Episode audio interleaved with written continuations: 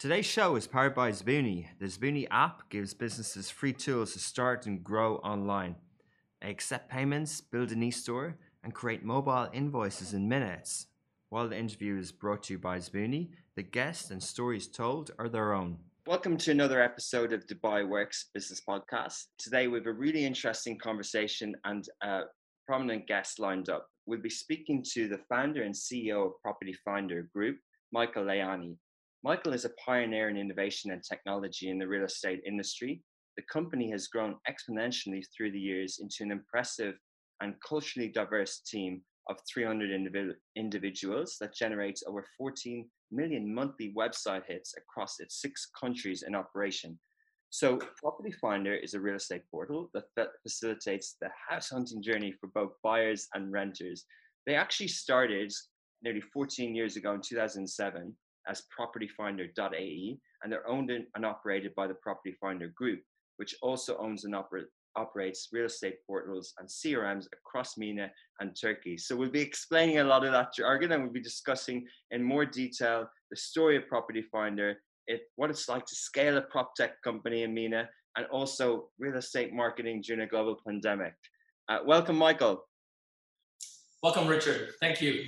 thanks for thanks for joining the podcast. Um, you're in your your nice uh, offices in Media City. I can see. Absolutely, I am here at Media City. We don't yet have a full office, uh, but a uh, few people in the office, few people working from home. It's uh, it's the new way to go. Is that so? You uh, you yourself, do you prefer working from the office, and have you been back most of the time uh, in the last year or so? I think like everyone, I'm enjoying the flexibility. So I'm enjoying to work partially from the office when I want to catch up with my colleagues and when we have a couple of important face-to-face meetings. And then I think it, the, the, the ability to be able to work from home and then you know plug in through Zoom if you need to, but have the quiet, uh, uh, the peace that you get at home, which you rarely get into the office, is quite productive. That's interesting from a flexibility and productivity point of view. Yeah, I think many people will staff like that as well. So I'm sure your employees are happier in that way. Uh, so, Michael, I did touch on it at the start, but can you just explain uh, Property Finder, uh, what it is, and, and your business? Sure, absolutely. So, we're the leading real estate online brand. What does that mean? Is that we are the go to destination for every uh, property seekers, whether they are looking to rent a place, buy a place, invest into real estate, uh, residential and commercial, uh, existing homes or new homes. Uh, so all these verticals we cover. Um, and our business is to work with the real estate developers and the real estate brokers uh, to provide them qualified uh, property seekers.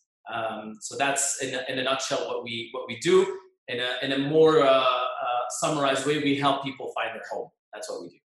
Amazing, perfect, and um, it's a very well-known brand, and it it's the name says that as well to help you find a property. But how did you come up with the concept, and how did you how did it start? How did the idea start? So when I came for the first time uh, to Dubai in 2005, um, they were building the Palm Island, they were building the marina. Uh, the Burj Khalifa wasn't to be seen uh, from the horizon yet and everybody was um, focusing on building these amazing projects. And um, when I asked how do people search and how do people actually find a place to rent, everybody pointed me to the same uh, place, which was a newspaper, a supplement of a newspaper. And in a modern city like Dubai, to think that you'd had to flick through hundreds of pages of a newspaper in order to find a property sounded wrong and sounded like there was an opportunity here to build something better, a better search engine, a better way to find a property. And um, uh, we wanted to go straight to the internet uh, because that was the right way to do it. Uh, but internet penetration was only at 40% back then, right? So people were not really turning to online websites to find their home. They were still looking for a piece of paper. So we started as a magazine. We started as a free distributed magazine and uh, we started distributing this magazine all across the city. And we also had a, a, a website that people could search, but barely anybody would go online.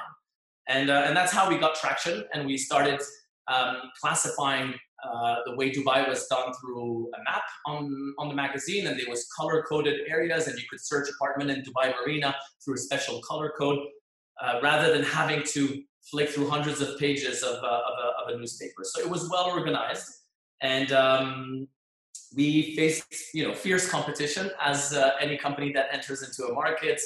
Uh, Gulf News was very much protective of their uh, of their classified business, and you know it was a little bit the uh, David and Goliath kind of uh, scenario where you know we were going straight for um, for their customers.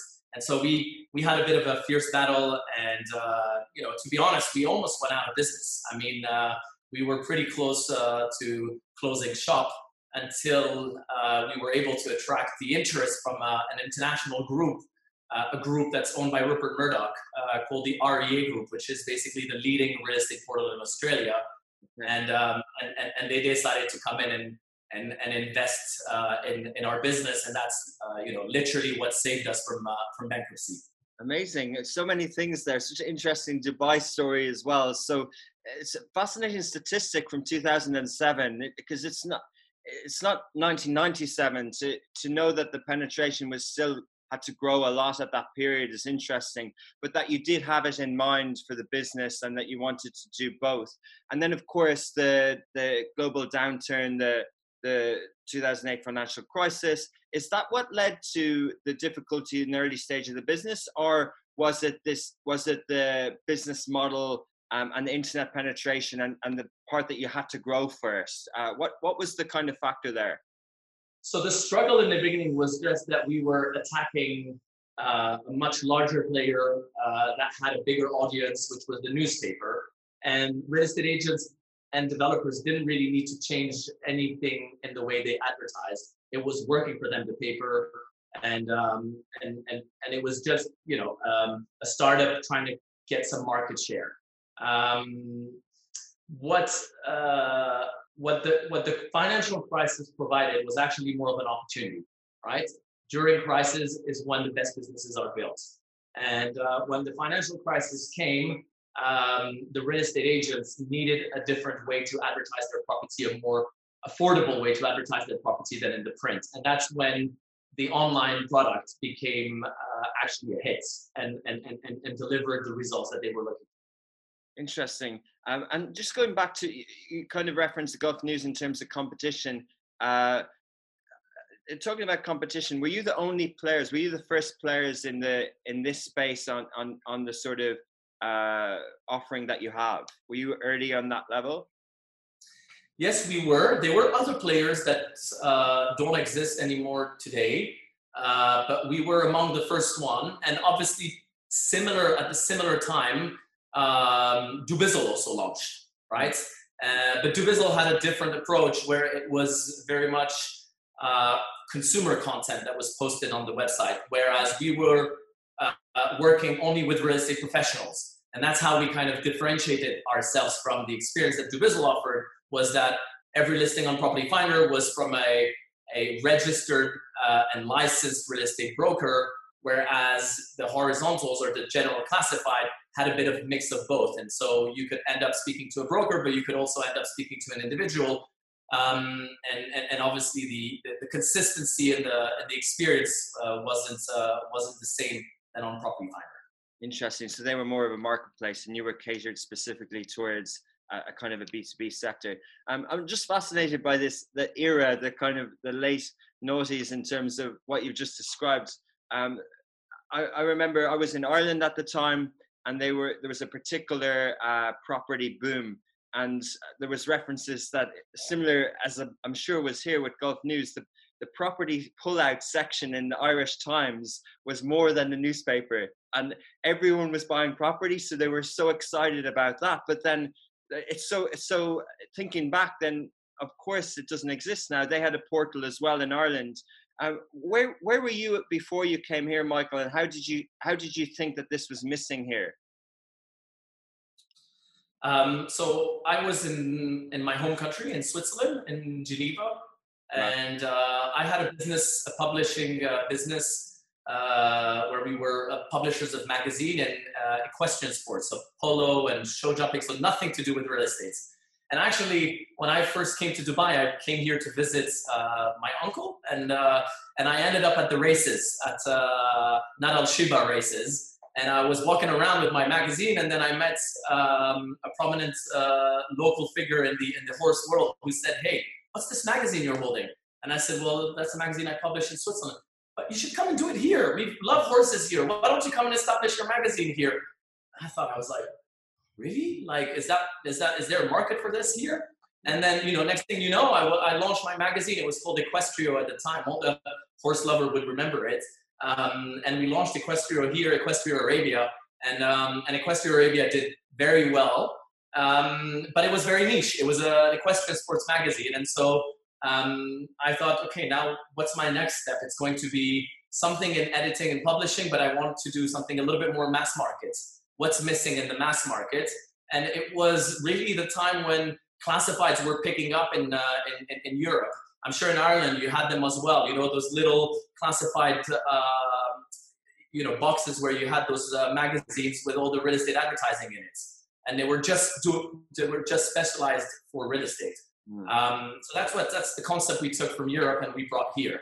Um, free distributed um, uh, real estate classified um, because we didn't have the distribution of Gulf News. So the only way we could get the same reach is if we were if we distributed for free. So we used to do you know in the lobbies of uh, hotels, in the lobbies of building. We used to distribute it as well door to door, um, and, and, and that's how we all kind of started it. Amazing! I didn't know there was the publishing uh, behind background to it. So that's fascinating. Was your business model then paid for listings like it might have been on classifieds? And at, at what point did you kind of become more of a, a portal? Yeah, so the, the the model was as close as what you have today online, but for print. So people who read your eyeballs do not pay for the service who pays for it is the one who are benefiting from those eyeballs, so the advertisers, so the real estate brokers. So they would pay to list um, uh, in our uh, in our classified magazine, and uh, and then we would you know guarantee hundred thousand copies would be distributed uh, on, on a weekly basis. You know, um, and uh, how did the model switch from print to online? Well, ultimately, when we uh, attracted the investors from Australia and who literally saved us from bankrupting against you know uh, uh, the big Goliath that was Gulf News. We then said, look, it's going to be really hard to beat Gulf News as its game, right? In print, they definitely have a bigger audience than us. Um, they've got a bigger brand than us, and uh, they were, you know, quite uh, uh, aggressive in the way that they were protecting their business, rightly so. Um, and so we said, well, you know, we're not going to win the print war, so let's move to online. Um, the world will move online at some point. It might be a little bit early, but if we move now and we build a great online product, whenever that market moves to online, we'll be there ready to um, to benefit from it. And um, and so the great thing was that the Australians were running the leading real estate portal in Australia. Australia was a little bit advanced in terms of internet penetration, so that was already the first uh, destination for all the property seekers. They would go online, and so you know I looked at their business model and I you know thought, wow, this is pretty slick. Uh, it, it, you don't have to print it. Uh, everything is searchable with technology, and uh, real estate agents then you know moved from paying from hey, I want to have my ad in one, two, three issues of the magazine to, well, now you got to buy a yearly subscription and then you pay that month, and then you pay a monthly fee for that, uh, for, for, for, you to be able to advertise on the portal. So um, when REA invested into the business, that was uh, uh, uh in 2008, uh, we decided to kill the print. It was a big bet and move everything to online and and build from there. And then you know overnight we went totally off the radar of Gulf News because suddenly we weren't, you know, a threat anymore because we weren't at print. Online was, you know, irrelevant at the time. Why would they even bother about an online competitor? Nobody's gonna ever look online. You know, everybody's gonna go back to the newspaper. And um, and obviously, as we know, uh, um, things change. Uh, habits change. Yeah strategically it sounds like a very smart move to disappear to play in a space where they're not. Um, but I'm sure it wasn't as simple as that. I'm sure there was competition and there were challenges. Um, at, at what point, you know, the investment came in? Did you kind of uh, did you relax then? Was it all plain sailing from then, or how did, how, did it kind of evolve from there? So yeah, I definitely relaxed because you know pre-investment, I had sleepless night on the 25th of the month, thinking, you know, how am I going to pay my team, you know, and you know, um, trying to keep this the business afloat. So definitely, when they came in, you know, they invested a total of about three million dollar. That was a fortune back in 2007 um, when they came in. Um, and uh, you know, suddenly I had you know cash in the bank. I had uh, a shareholder that had deep pockets, uh, and I had a plan to basically conquer the market, which was to stop going head to head with a competitor and to go, you know, sideways and and, and attack from a different uh, angle. So definitely, I got to relax and I got to think a little bit more long term. Um, you know, rather than thinking how I was going to meet the end of the month and making sure that my customers, uh, uh, you know, would pay us and not move to Gulf News now I was, you know, in a more long-term uh, uh, position and saying, well, look, you can definitely and you should definitely be in Gulf News. Gulf News is going to bring you a ton of exposure, but why don't you try a really cheap product, which is online and it gives you an exposure online. And um, uh, until you don't have the leads uh, that you're happy with, you know, you shouldn't, you know, be paying a lot of money to us. But once we can show you that we deliver value to you, then whether a lead is coming from the print or whether it's coming from online, it really is uh, uh, irrelevant to you. What matters is the value of the lead. Mm. Um, and so we, you know, uh, uh, spent a lot of time uh, pitching digital advertising to an industry that was had no idea about digital advertising, and that was also a fascinating journey. You know, uh, taking the real estate agents on on this journey um, and, and, and working close with them. And, you know, till today, I've got uh, clients that have been with us for 15 years. I remember their, their, their agency 15 years ago, you know, with three, four, five agents. Today, their agency with, you know, 100, 200 agents. It's, wow. it's been it's been beautiful to uh, to kind of you know grow the market uh, together. Yeah. Um, they're doing the transaction. We're we're we're marketing the properties. Um, so it's been a fascinating uh, journey. Amazing. Yeah, I think people will have different touch points with Property Finder, and of course, real estate agents. Everyone's either bought or rented in Dubai, so um, I'm sure people will, will be very familiar. Uh, uh, we'll go back a, a, little bit later on the on the sort of fundraising and the prop tech space, but just to touch on uh, the real estate. So, what you know, you mentioned advertising. Uh, did did they see Property Finder, the real estate brokers and the agents, as a place to advertise? Did they see it as you know, we, we look at aggregators in the F&B space and they see that as a disruptor and a, a, margin eater, or we see, you know, you mentioned Rupert Murdoch in Australia and, and, and that News Corp group, and, you know, they see uh, the, the tech companies as uh, utilities and taxes, and there's a lot of kind of kind of struggle there. The, the p- picture you're painting is a little bit more amicable, uh, was that the case? Was it kind of um, let's grow together? And how did you kind of how did that happen? Yeah, I think that as an aggregator, we've uh, managed to keep good relationships with uh, with our customers, um, and we haven't. Uh, you know, yes, sometimes there's a little bit of this love and hate kind of relationship because you know. Uh, um, we provide great value, but obviously it comes at a cost. But I think what you know the real estate portals have done a little bit differently than the food aggregators is that we're not taking a commission, meaning that we're not looking at uh, the transactions that they're making and saying we want 25%, 35%, which is what the food aggregators are saying to the restaurants. We want 35% of your business, of your revenues. Um, we, we don't do that. We've got products that we sell, and uh, they are um, a flat fee in the sense that uh, whether you close, whether they close the lead into a deal or not, uh, is it, it, won't impact what they pay us, right? So they pay a fee, a monthly fee, and then it's up to them to kind of make the best out of the, fee, the leads that we deliver to them, right?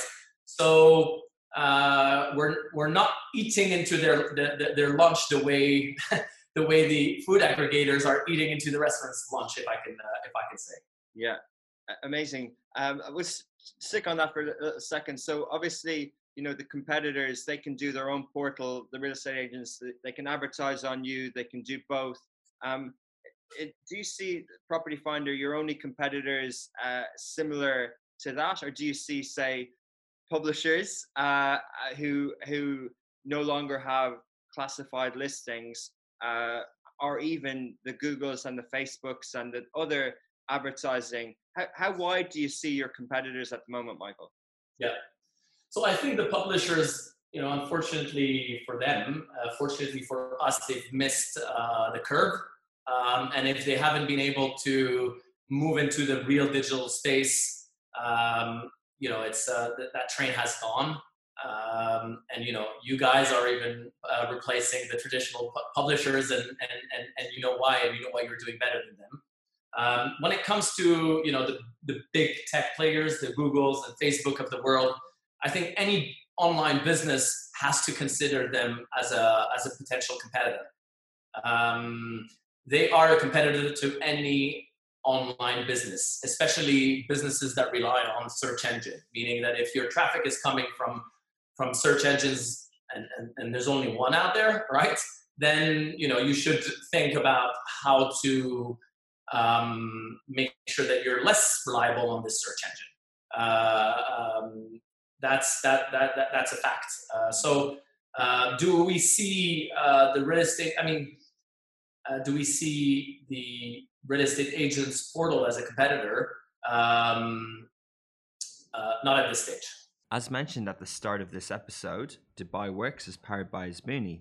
Zbooni gives businesses free tools to start, run, and grow online, accept payments, build an e-store, and create mobile invoices in minutes.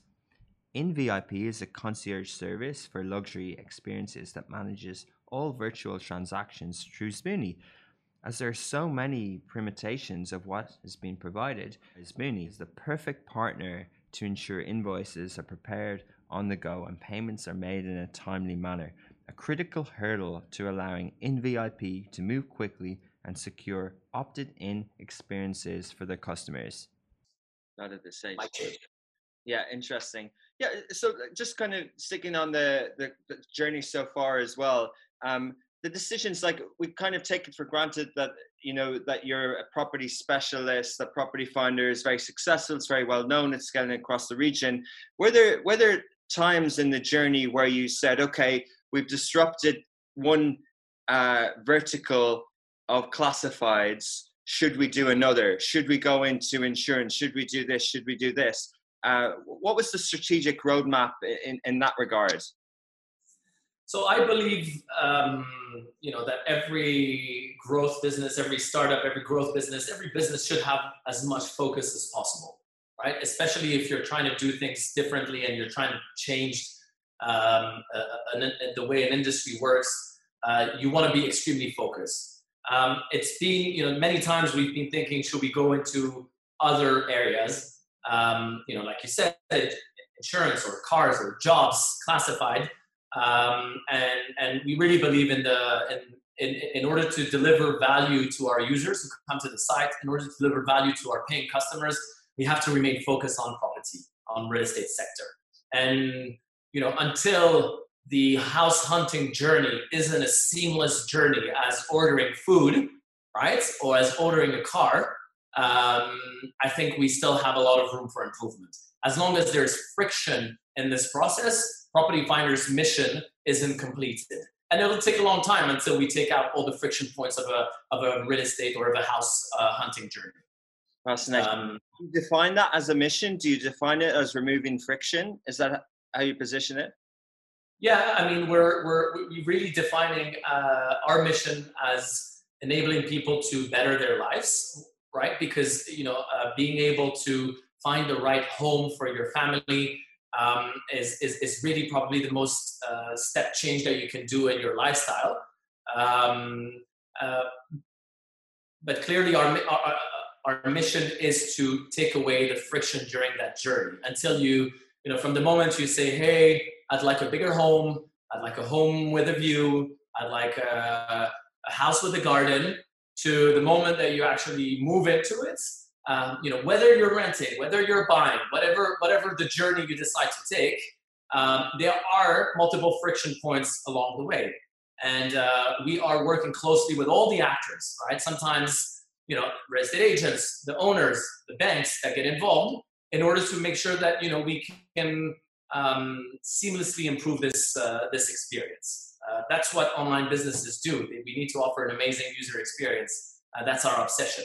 Yeah, exactly. And then, yeah, if you get that right, the world's your oyster. You can keep scaling it because the internet keeps keeps getting bigger and bigger for everyone and the adoption. But Michael, going back to the fundraising, when you were speaking to the initial uh, partners, uh, was PropTech a, a, term? Were you structured? Uh, were, were, you structured as a startup? Uh, and what was that? What has that journey been like? And you know, you as a founder and a CEO, how much of your time has gone into raising funds and telling the journey and speaking to investors over the last decade? So in my in my journey, I've had uh, two types of investor, right? And I've had kind of two types of fundraising. I've got the first one, which was from a strategic, which was the Australian company that we talked about that came in and you know literally kind of saved us and, uh, and, and invested, but they took a majority of the business. They took 51% of the business back in the days. I remained as the CEO and ran the company.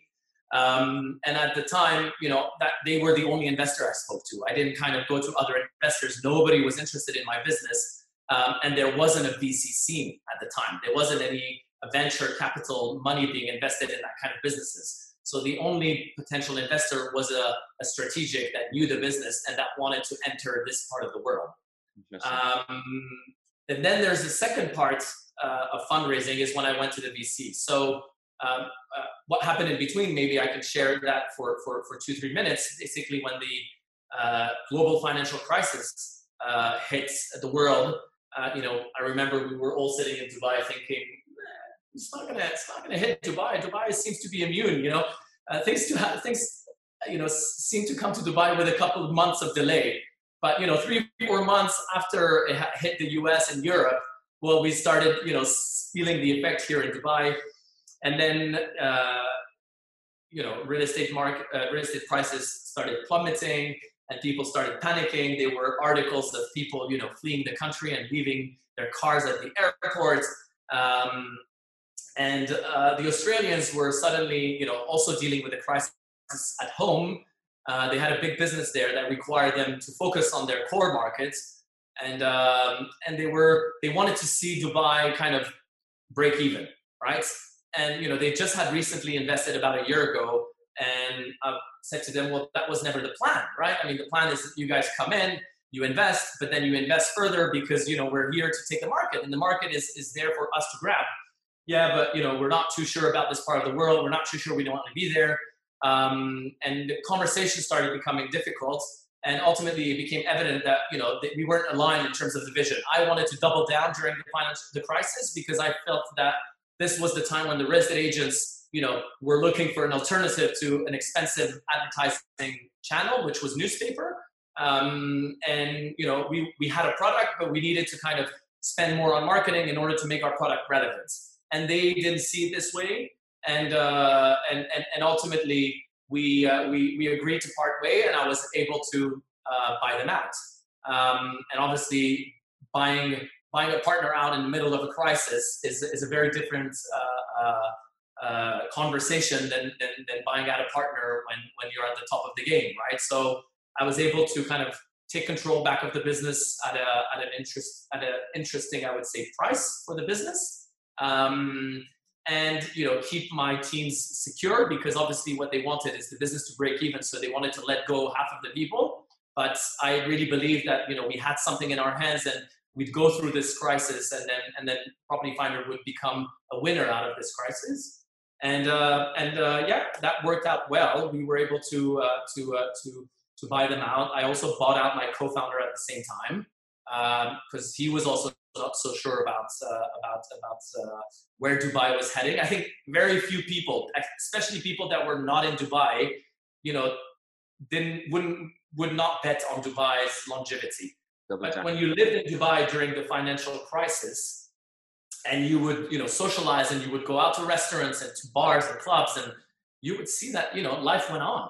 You know, like yes, there was a little bit of a crisis and and but you know, people were there to stay, Well, at least the core of the people were there to stay. Those that were fleeing at the airports were people who just had come for a quick buck and realized that you know that buck wasn't there anymore to be made, so they left. Um, but the true businesses stayed here, and this city was you know building amazing infrastructure, and so it was to me it was obvious that it was going to uh, to survive and to actually thrive uh, uh, uh from from this crisis. And you know, Dubai has proven it to us um, a second time this time, but this was the first time that you know Dubai reacts really well to crisis. It rebounds really well. It has kind of that fighter mentality. It has kind of like let's go for it, and we can you know reinvent ourselves and and and and, and grow from our ashes. Yeah. And uh, and the market you know rebounded, and it was uh, and um, and and and it was uh, you know the market started uh, coming back, and, and and and we were there to benefit from it. Amazing. I think some people have the have the fighter mentality and the double down approach like Dubai does that you have, and maybe others who flee uh, didn't. Uh, fascinating story, and obviously the parallels between now and then. Uh, people listening will will kind of relate. It's really interesting. Some of the themes and the articles that we saw a year ago as well. Um, but so going back to that time in terms of uh, how did you go about funding the buyouts? Did you get other? Did you get debt? Was debt available? Did you? How? Okay, you believed in the market. Uh, how did you go about it? So when I sold the control of the business, right when they came in and bought the control of the business, they invested three million. I told you. Um, majority of that, you know, uh, uh, went into the business, but a good chunk of it uh, went to the to the founders, to myself and my uh, my co-founder at the time. Um, and I'm, you know, fortunately for us, we didn't uh, we didn't blow it all off. and uh, and two years later, when the opportunity to buy them out came, um, that was enough money to buy them out. Right? It was you know in the middle of a crisis, and you know we bought them out. You know at a at a, at a big discount from what they had paid to come in. Mm. And uh, so the, the money that we had uh, taken from the business was enough to buy them out. Um, so that's the, the answer to your question. It's a brilliant, uh, being very enterprising, and you know it's brilliant entrepreneurship, strategic move by you on that part. Were you more reluctant then, or was it harder to convince the next partners? Bearing in mind that those guys, that partner knew the mar- knew the industry, and they were strategic and they were supposed to see long term, but they didn't. So had you cold feet going back to the market again? Did you think that well, I'm going to have to do this myself? Yeah. So the the the business was in a very different position when we went back to raise funds, right? So we didn't go immediately. So we bought them out in 2009 at the financial, you know, at the middle of the financial crisis, and I raised my first uh, VC round in two, 2012. So three years went in between, and during these three years, um, the, the the landscape changed, meaning that the real estate agents now uh, totally considered Property Finder as a viable source of leads and started, you know, paying for their subscription uh, to list on Property Finder, um, and uh, also the users, you know, uh, suddenly saw the benefits of going to online. That the search experience online was um, a, a, lot more friendly than, than using a newspaper. So when we went back to the market to raise three years later, we actually had a business. You know, we had rebounded uh, from the bottom. Uh, we were in, in uh, we weren't in a leading position yet because you know uh, the general classified was also there and they were also providing good value. But we had a brand, and um, and uh, I didn't go to a strategic, but I had to go to somebody that understood classified, right? Uh, uh, and tech. And, and, and I think that was, again, you know, one of the lucky moments of, of, of this journey is uh, right at that time, uh, the founders of, uh, one of the founder of, or the co-founder of uh, Bayt.com, which is the number one uh, job websites in the, in the region, had exited his business. Um, he sold his shares to one of the shareholder and decided you know that he wanted to go into VC investments and uh, hadn't started yet his VC fund, um, uh, which is today called BECO Capital. And uh, and him and I, you know, were introduced. Um, and when Danny Farha and myself met, it was like, you know, he understood all the challenges I was going through, and uh, he saw the opportunity of real estate classified as being a, a, a huge vertical, probably bigger than the job vertical. And um, uh, he said, "Yeah, I'm game. I want to invest into your business. I love it." And uh, and and and that's how I raised, you know, that first kind of uh, VC round in 2012. Amazing. Did they? You were running the business as well, like the day to day, the management of people. How did you? Uh, how did you do both? How did you do everything? Not just in terms of time, but in terms of skill set and capacity.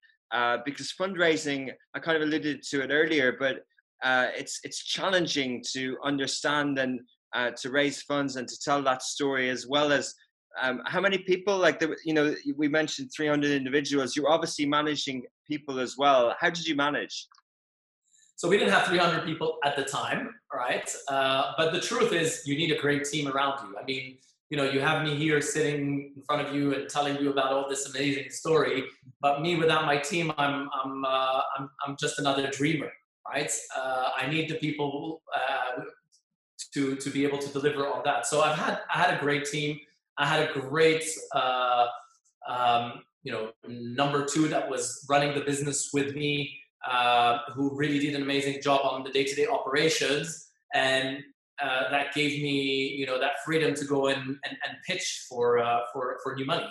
So the team was was absolutely essential making sure that you've got a team that is that can run the business and then externally also i had you know um, i had friends in my network that knew private equity that knew vc investment and that were advising me as well um, and so they were you know immensely also helpful in, in, in, in helping me navigate the maze of fundraising and term sheets and all of that was quite new back in the days right um, so but i guess that's what you know entrepreneurs do we, we, we juggle with a lot of uh, a lot of things uh, uh, and, and but more importantly, we surround ourselves with uh, with the right teams, and, and, that's how only that's how that's possible. Very interesting, and then you, you kind of learn as you do it as well. But you stayed focused. You you you know, in hindsight, you've done a lot of kind of playbook advice that people would say for entrepreneurs to do. Um, what what stage is is Property Finder at now in terms of uh, maturity as a business? Uh, what sort of how much have you raised totally? What round are you in, and and um, how would you say the current stage that you're in, if you can reveal it's just in terms of the, the phase of the the growth of the company? Yes, so um, very different from the scrappy early days. Uh, it is now what we call, you know, a growth phase, a scaling phase. So it's a phase where you know you, you try to uh, build a business that is going to be robust and that can survive uh, you know the future crisis that will come to this world and uh, that can scale across multiple markets um, and that can be predictable right because that's what investors want they want a business that can grow and that is uh, that is uh, predictable in the way that it's uh, that it's growing so um, over the years we've done from venture funds, right? We've done kind of three rounds. Uh, BECO was uh, the first round that we did in 2012, um, where we raised uh, approximately $2 million. We raised then $20 million uh, in 2015 from an investor uh, from Sweden called Vostok, which is also specialized in tech. And then uh, more recently, actually two years ago now, 2000, 2018, um, a little over two years ago, we raised uh, from uh, private equity, American private equity, uh, General Atlantic, 120 million dollar, and um, and I think that was really kind of the a big game changer. Uh, not necessarily in terms of funding. Yes, of course, funding allows you to do a lot more, um, but also in terms of the talent that you can attract into your organization. Um, building an employer brand is as important as building a consumer brand. Uh, why? Because an employer brand enables you to attract amazing talents. And in a in a business where you know everything is about your talent, because we don't sell you know hard goods material, we sell digital products, and digital products are built by people. And so attracting the right people is going to make you or or not. And so um, having these kind of triple A uh, uh, investors like General Atlantic, who's a very well renowned investor in the tech space. you know, they've done uh, uh, Uber, they've done Airbnb, they've done uh, Dropbox, they've done, you know, you name it, all the companies that they've been backing. Um, suddenly having a name like that in our cap table, then, you know, top talents of, uh, uh, of other tech companies start thinking, "Huh, what's going on at Property Finder? That's kind of interesting. You know, maybe I should uh, I should see what you know. Is there is there something? Maybe maybe there's an opportunity there." And and and and that has you know been kind of a game changer because we've been able to attract amazing people to the organization.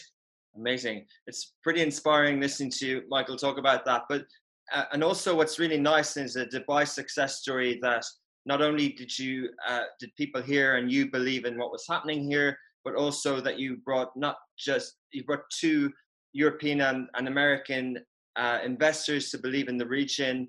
Uh, so it's fascinating. Do, do you think uh, a kind of a you know you don't have to reveal your, your future growth strategy, but do you think in terms of the ecosystem on on startups and fundraising, are are we what what does exits look like? Uh, you know, is it always um, a multinational, and particularly around uh, the prop tech space? Because you know, when when I made the example of Ireland, and when we talk about maybe in, in Switzerland, Europe, and Australia, and here, the the companies in your space seem to be indigenous, homegrown. Does that mean that your your roadmap or your exit is different? And would you entertain um, a pretty blunt question: Would you entertain a, a listing on a regional stock market as an opportunity? Um, so many questions there. Uh, uh, first of all, I, you know, on the on the ecosystem, it's still a young ecosystem. It's still a young kind of tech ecosystem, but it's amazing what's happening right now in, in the UAE and Saudi and in, in, the region in general. We are seeing a lot of startups popping up and you know, there's no shortcut to creating an ecosystem. There's got to be funding that comes in. There's got to be successes. There's got to be failures. There's got to be learnings, uh, not only from the entrepreneurs, from the investors as well. Um, and, and, and that is kind of happening right now at the, at the, at the moment.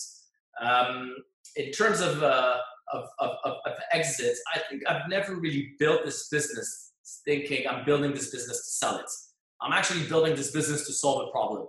And the problem that we're solving is, as I told you earlier, not solved yet, right? And we still have quite a lot to do in order to offer that seamless experience to our users. Um, what I want to provide is uh, what I need to provide. My duty as a CEO is to provide liquidity to the investors that have come in and who want to exit. Um, so uh, uh, that is being done, and we've uh, allowed many earlier investors that came in into Property Finder to exit when General Atlantic came in, and so it was it was a nice moment, right, to make to see you know um, creating uh, uh changing lives for the people that have uh, either worked for you or or believed in you in the early days, and making a really nice exit for them um, with meaningful you know uh, money that would change their lives was a great moment and a great achievement.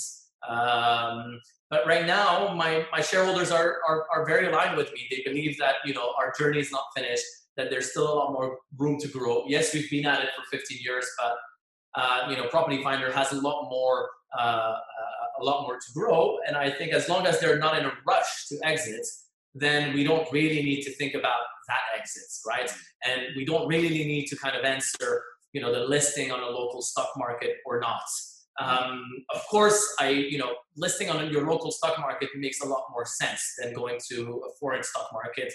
Uh, and, and, if you can do that, you know one should, uh, because when you go to a, foreign stock market, you have to explain. So why are you coming to London to list? Why are you coming to the US to list? If You have a business that's in the Middle East. Why aren't you listing in the Middle East? Now, um, the stock market has to be uh, adapted to, to your listing. The rules around it have to be adapted. And, and also, more importantly, the liquidity has to be there, right? Because if you're listing a business, uh, the main purpose of listing a business is to be able to sell and buy your shares uh, any day. And if there isn't a liquidity because the depth of the market or the, the depth of the investor behind the stock market isn't there, um, then you're not going to get that liquidity, and therefore you get all the challenges of being a public company without having the liquidity of your stock, right? Uh, but I think the markets here are maturing uh, and uh, they are taking feedback. We are talking to them. We are giving them, you know, what we believe needs to change. and um, and hopefully we'll have vibrant local stock markets at some points. Um, in tech, we have vibrant local stock markets. Don't get me wrong, but they're not kind of. I think the tech, you know, uh, equities on, on on on the Middle Eastern stock market are you know below five percent when when they're more than half of the of the they're more than half of the equity market in the U.S. Mm. It's such a, it's so interesting to talk about, and thank you for sharing. Not just in terms of Property Finder, but in terms of retail investors and household names, and to, to hear it from that point of view and percentages really interesting. Uh, so yes, fascinating for the growth of the region outside of, of the real estate space. But just talking about uh, your growth and choosing different markets, of course, uh, people, um, you know, real estate is uh, very visual in Dubai. It's fascinating. There are many dreamers in real estate. There's many amazing opportunities. Uh, there aren't there aren't 20 Dubai's across the region. How do you choose where to go next, and how do you uh, apply the the success story, the blueprint for Property Finder in other markets? Yes. So how we chose to go next versus how we choose today to go next is very different. Back in the days, how did we choose to go into a new market? We went online and we looked for a portal that had property listing. And if there wasn't property listings in that market, we say, let's go. And then we went and we decided to open into those markets. Very little study went behind it, very little, you know, thinking, I want to say, went behind it. And we kind of said, you know, the UAE is is, is, is a very good market, very vibrant market. But at the end of the day, it's only 10 million population, and we're operating in the Arab world that has you know over 300 million population. So you know why not go to another market? And so we we we went immediately to Qatar, which was uh, um, a similar kind of Gulf uh, uh, country with an expat population. Uh, with also real estate projects, and that didn't have a real estate portal. And um, uh, the reason why we kind of rush to those markets is because when you're building a, net, a marketplace that has network effects, being the first mover is extremely important, right? And uh, being the first one to build this network effect then uh, uh enables you to have a leading position in, in the market. So we kind of went and decided that we'd go in Qatar, Bahrain, and Egypt, and Saudi, uh, in Lebanon, and Morocco. And the truth is, you know, we probably took more that we could chew on. Um, we went into so many markets thinking that you know they'll be very similar to the UAE. Some were, some weren't. Right. So if I take Qatar and Bahrain, you know, with the same product, with the same uh, uh, strategy, uh, with the same kind of DNA in our team, uh, we were able to build a business. When you go to countries like Egypt, uh, Morocco, uh, Saudi, each and every one has its local specificities, and they're very, very different from the UAE. And so it's okay to deal with one market that's different than your home market. But if you're suddenly dealing with, you know, three, four markets that are different, um, it becomes quite complex, you know, and suddenly you have so many things to do and, and, and prioritization becomes uh, uh, hard. And, uh, you know, you start getting you start spreading yourself too thin. So I always say to you know younger entrepreneurs who say, "Hey, we want to go in this market, we want to do this, we want to do that." I say, make sure that you win first of all your home market. You got to be an absolute leader in your home market before you go into an, another market because that market will come with a whole new um, range of problems that you're gonna have to deal with. And if you're not 100% secure in your home market, then your whole business would kind of will kind of drown. So we were fortunate to have a good, strong position in the UAE, which enabled us to do kind of trial and errors in some other markets. And we did, we did our errors, right? I mean, we didn't, definitely didn't get everything right, um, and, and no entrepreneur does. That's how we, uh, that's how we, we, we, we grow. We, we try something. If it works, we continue, we double down. If it doesn't work, we fail fast, and then we move on, right? And um, sometimes I would have liked to fail faster in some markets. So we realized that, you know, Morocco is going to be a really hard market. Uh, we thought that it was it was you know a 30 million population that it should have enough depth, but we realized that actually people that are buying and selling property in Morocco is a very very thin portion of the of the population, and so we decided that uh, this market won't move the needle for Property Finder. Better to pull out of this market and put our resources in a market that will move the needle. Mm. Um, and so we decided to pull out of two markets, which is Lebanon and Morocco. and and that enables us to double down in markets that we see huge potential, um, like Egypt, 100 million population. We, we build a you know we build a good business over there. Uh, uh, uh that'll be that'll be Uh, uh, creating a lot of shareholder value, and um, and then making sure that we don't lose the market where we're uh, number one and continue to be a strong number one in UAE, Qatar, Bahrain, etc.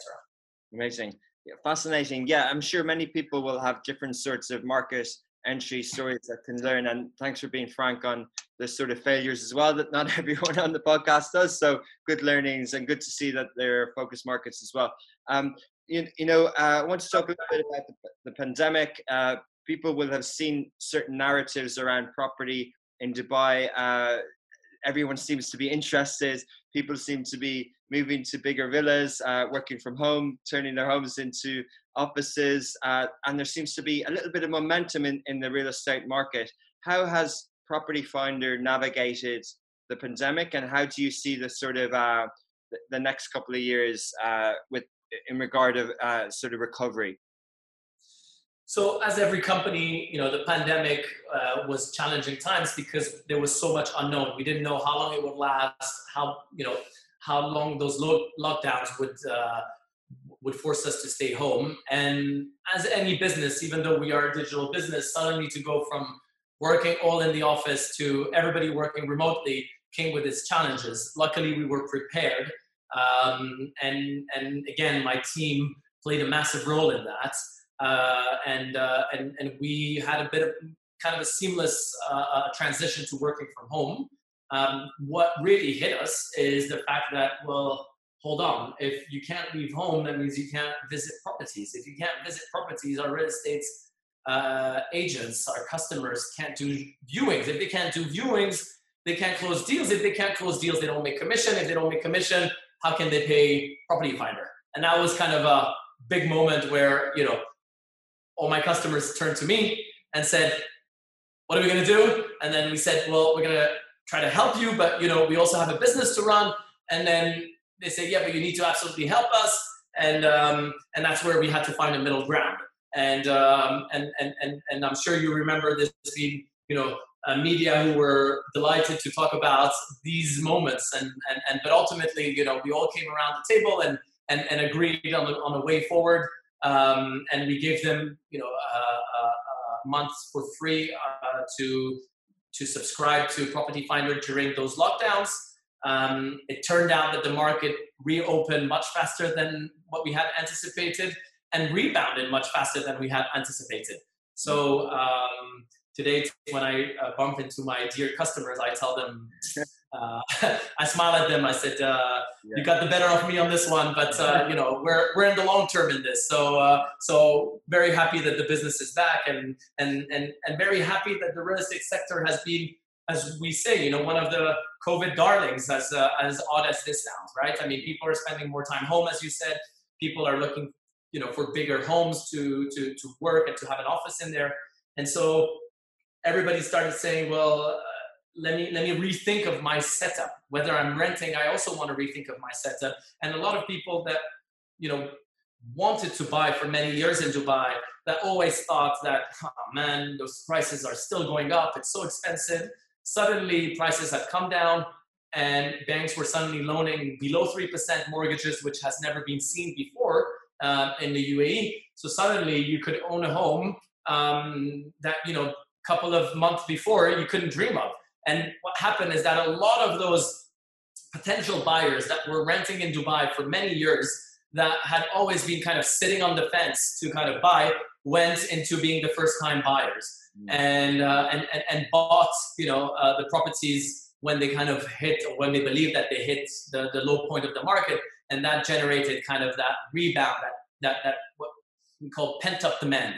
Mm. Um, and so uh, yes, the real estate markets uh, rebounded very well, um, but not all part of the markets, right? Let's let's be honest. Not everywhere in Dubai it rebounded well. Definitely, houses did much better than apartments for obvious reasons. People wanted gardens and wanted to be able to um, not be locked into a glass tower. Um, and then, you know, any property that had a balcony or an open view to the ocean uh, see, um, you know, would do well. Uh, so uh, suddenly there was, you know, for those very kind of particular properties, these done extremely well. And uh, and the rest, you know, all the real estate agents will will testify that you know it's been one of the best uh, times for them mm. uh, over these last uh, couple of months. Like Q4 and now Q1 are extremely good months uh, in terms of uh, volumes of transactions. Fascinating. Um, and, and just go to show how quick things move. You know, the initial sort of wobble or fear, uh, you know, has changed now, and the landscape and the is different. Um, I'm conscious of time. There's so many things we could talk about real estate. I met a broker the other day who told me that he was just passionate about it. He loves everything about it. And I think, you know, there are many people who just eh, really into it, like say football. but um, you know, just uh, we always kind of finish up on, on the podcast and uh, ask about the guest your, your view, Michael, on this region as an emerging market, and eh, particularly uh, with respect of uh, you know you, are from another country you have investors from other markets um, how, what's your outlook? Will this region emerge in in whatever classification? Are, are you optimistic in the next say decade or two for this region? Uh, the short answer to this is absolutely. Great. i'm absolutely optimistic. Um, uh, you know we have one thing in common with your brand and, and myself is that we both love Dubai um, so uh, I am very optimistic. Why? Because I've seen Dubai uh, and the UAE, not just Dubai, but the, uh, the country, uh, evolve very methodically over the last 15 years. Uh, Dubai has consistently proven that they are determined to keep uh, expats, or I more want to call it local resident population, engaged and, and happy and give them no reason to leave and to go wherever home is. And they've done that in a way that uh, enabled them to keep their identity, to keep uh, the country uh, safe. Um, and you know, every year the UAE does a move in that direction. It and it opens up to the world without moving away from their local values. And, and, and I think that has been admirable to watch. Uh, and we've witnessed more of that in the recent kind of year. Uh, uh, you know, more recently uh, with Abrahamic Accords, zero tolerance, with conversations around citizenship. I mean, these are all seismic moves in the region, and I think that you know the world doesn't really realize uh, what that means for the region. But this is really, you know, what we as you know newcomers to Dubai thought it was going to be impossible that you know they would go there one day. And that day has come and has come sooner than what we thought right? Uh, the, mo- the world is moving faster and, and, and what's great to always see with the UAE government is that they're adapting to that speed. Yes of course we would all want every government we all want governments to move faster. But if i look at the governments and compare our governments the UAE government compared to any governments in the world they adapt very quickly and uh, they come out with uh, regulations that uh, um, our uh, response uh, to the local needs at the moments. Uh, so I am I am very you know I'm very opportunity I'm very bullish about the UAE, and I've also seen how the UAE brand, how the Dubai brand has grown over the years. pitching a business in the in this part of the world, you know, 10 years ago was a very different job than pitching it today. Today, everybody has seen what Dubai delivered. Every, everybody has come to the UAE and has visited either Abu Dhabi or Dubai and has been out by you know the tolerance that we see here, the open-mindedness, the security, um, the opportunities. Uh, these are all you know uh, uh, uh successes that uh, uh, international investors cannot ignore. Um, and so I'm seeing more and more appetite for this part of the world. Yes, it still has its challenges. Yes, there are still risks, but uh, it's doing everything it needs to do in order to uh, become a market where investors want to have an allocation, where they definitely want to be spending some time, um, because that matters, right? I mean, if you don't want to go to a place, you're not going to invest there because at some point, if you're going to put a big portion of your capital to a certain region, you're to have to visit this region once in a while and and so if you don't like visiting the region, then you're not to allocate the capital. And Dubai does that really well. right? Hosting its guests. And, and, and during the pandemic, yes, it's being criticized for keeping its uh, borders open, its, uh, its hotel opens, but you know, it's done that in a very calculated way. Um, and it's enabled Dubai to build a certain brand equity uh, that, you know, life goes on here. And it's been pretty amazing. And, you know, we as uh, Dubai residents have been very fortunate to, uh, uh, to live in a city that has enabled us, allowed us to go to the beach uh, with, uh, with the right measures in place. Um, so uh, yes, um, I believe the country will continue to do what it needs to do, and the latest signs that we've seen are all confirmation of that belief. Amazing. Well, thank you for that. And it's amazing sort of speech to, and your testimony, your, you, you, what you've done can back it up uh, individually and as property finder. Uh, you know the, the belief in what's happening here and what can uh, be replicated in the region. So, Michael, thank you so much for your time this morning. Uh, we'll obviously continue to follow Property Finder's journey, and um, yeah, stay safe and uh, yeah, uh, uh, catch up again soon. Thank you very much, Richard, and thank you to all your viewers and, and likers and people who share your great news. It's always amazing to uh, to see good news on Dubai. As you can see, uh, I'm very passionate myself about uh, uh, about the city, and the country. Thank you very much for the opportunity. The show was powered by Zbooni. Once again, a big thank you to Zbooni who helped us bring this episode to you for free. Thank you to the show producer, Yana Kalashnikova, and editor, Alibaba. Check out our other shows on Smashi TV and subscribe to Smashi to get more business news. See you next time on Dubai Works.